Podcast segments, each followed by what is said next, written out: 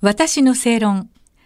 この番組は毎回様々なジャンルのスペシャリストをお招きして日本の今について考えていきます。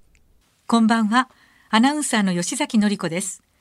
今夜のお客様は産経新聞上席論説委員兼特別記者兼コラムニストの乾正人さんです。こんばんは。よろしくお願いいたします。よろしくお願いします。はい。え、乾さんは1986年に産経新聞社入社。89年より政治部記者に。30年以上にわたって永田町を取材されました。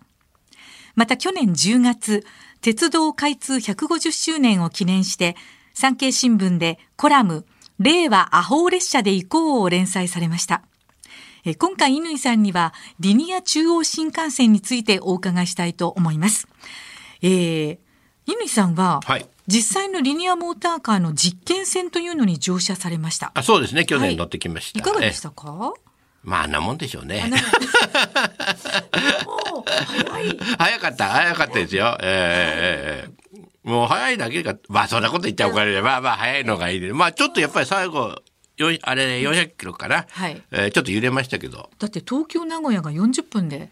そうですよ。これもう本当にね、これは私はね、はい、まあ、リニア好きじゃないけど早く開通してもらいたいですね。というのは別の理由があるんですよ。ええー、それはそれは、はい、そうすると東海道新幹線に余力ができて、うんはい、そこに観光列車がを走らせることができるから。あ、乾さんのお好きな観光列車をたくさん走らせてほしいと。まあそんなにね、ちょっとでいいんです。今よりも数多く。もちろんもちろん。その食堂車も寝台車もつけてもらいたいそれ。ね新幹線に。ええ、それはもうできるんですよやろうと思えば。なるほど。今もうだってもうね北は函館から南はね、はい、鹿児島までもう新幹線で結ばれてるんですよ。うん、ただ JR が違うので。はい相互乗り入れがかなり難しいからやってないだけで、やろうと思えばできるんですそれは。なるほど、ねええ、特に東海道新幹線は今もう満杯で、平日でもね、はい、混んでだから難しいけども、うん、リニアが名古屋まで着けば、うん、かなりの需要は名古屋東京間ですから、はい、その部分が空くのでで余裕ができればそこに寝台それこそ新幹線の。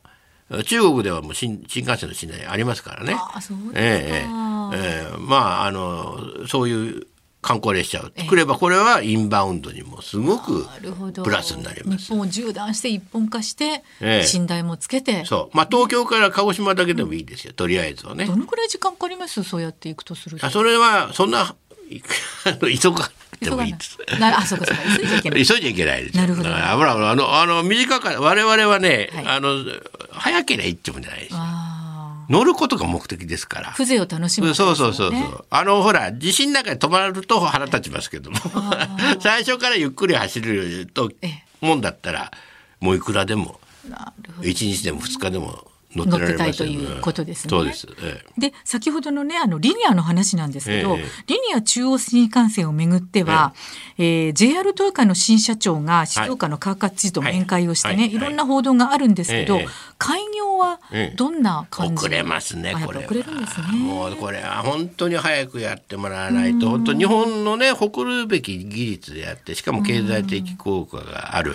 ええ。でこれが開通すれば、橋本という駅ね、神奈川県の。あそこも今駅どんどん作ってますけども、もうそこもその辺り一帯もまた栄えると、うん、そうするとおいいことばっかりということですなるほど、えー、まあ、静岡の、ね、言い分としてはトンネル工事による県内の大井川の水量が減るということを懸念したり、うん、南アルプスの生態系の話とかいろいろ出てきますけど、うん、もちろんね、はい、やっぱりそういう問題もクリアしていかないといけない、はい、自然環境をできるだけそのままにとそれはもうその通りなんですよ、うん、ただし、はい、もう他の関係市町村、はい。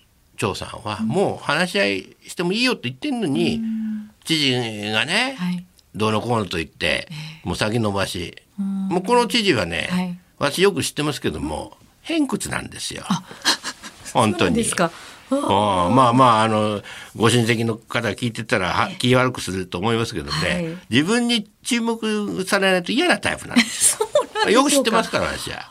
ええ、もう学者に、学、変な学者だ、あ、そんなこと言っちゃいけないよね。はい。もう早くね、もうなんとかもうその周りの市町村だけでもちゃんと話し合いして、懸念を払拭してやってもらいたいですよね。これこんな止めてたら本当に日本ダメになりますよ。ええ、もう名古屋東京間がもっと短くなれば経済的波及効果は計り知れません。活性化するってことですね。ねでもちろん寝台 新幹線もつくと。いいことだらけ。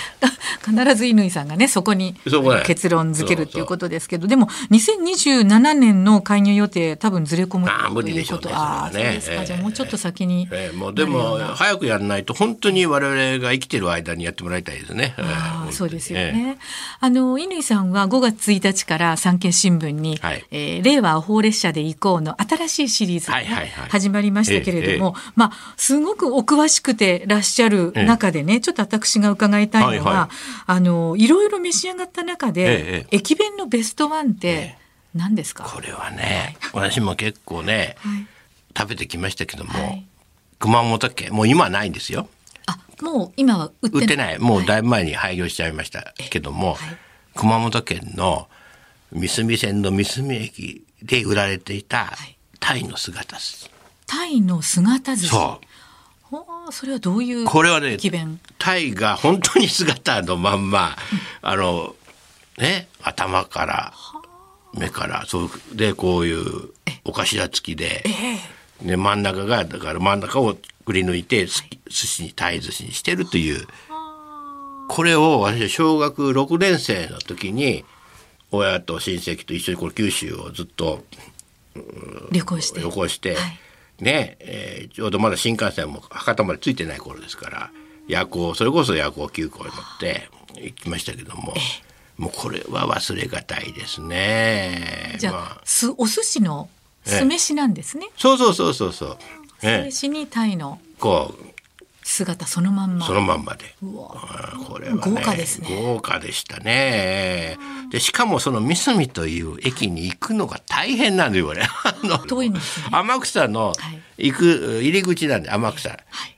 かな島原鉄道乗ってそこから天草へ降りて船で、でそこから、えー、バスでそのバスは熊本に駅に直通するバスなんですそれをわざわざ三隅駅の近くで降りて、はい、小学校6年生のねわがままな男の子のために。こだわってましたねだからもうそれでもうしょうがなくもう親戚の人も何か一緒に降ろされて。降ろされて。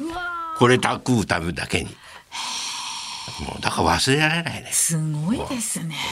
まあ今食べられないってこともなんか余計教習をかきたてるというか。うん、そうそうそうそうそう、ね、それがベストワン。これはだから各地の駅弁大会で結構人気だったんですけどね。そうなんですでも現地で食べた人は少なかったと思いますよ。ちょっと今自慢しました。自慢しました。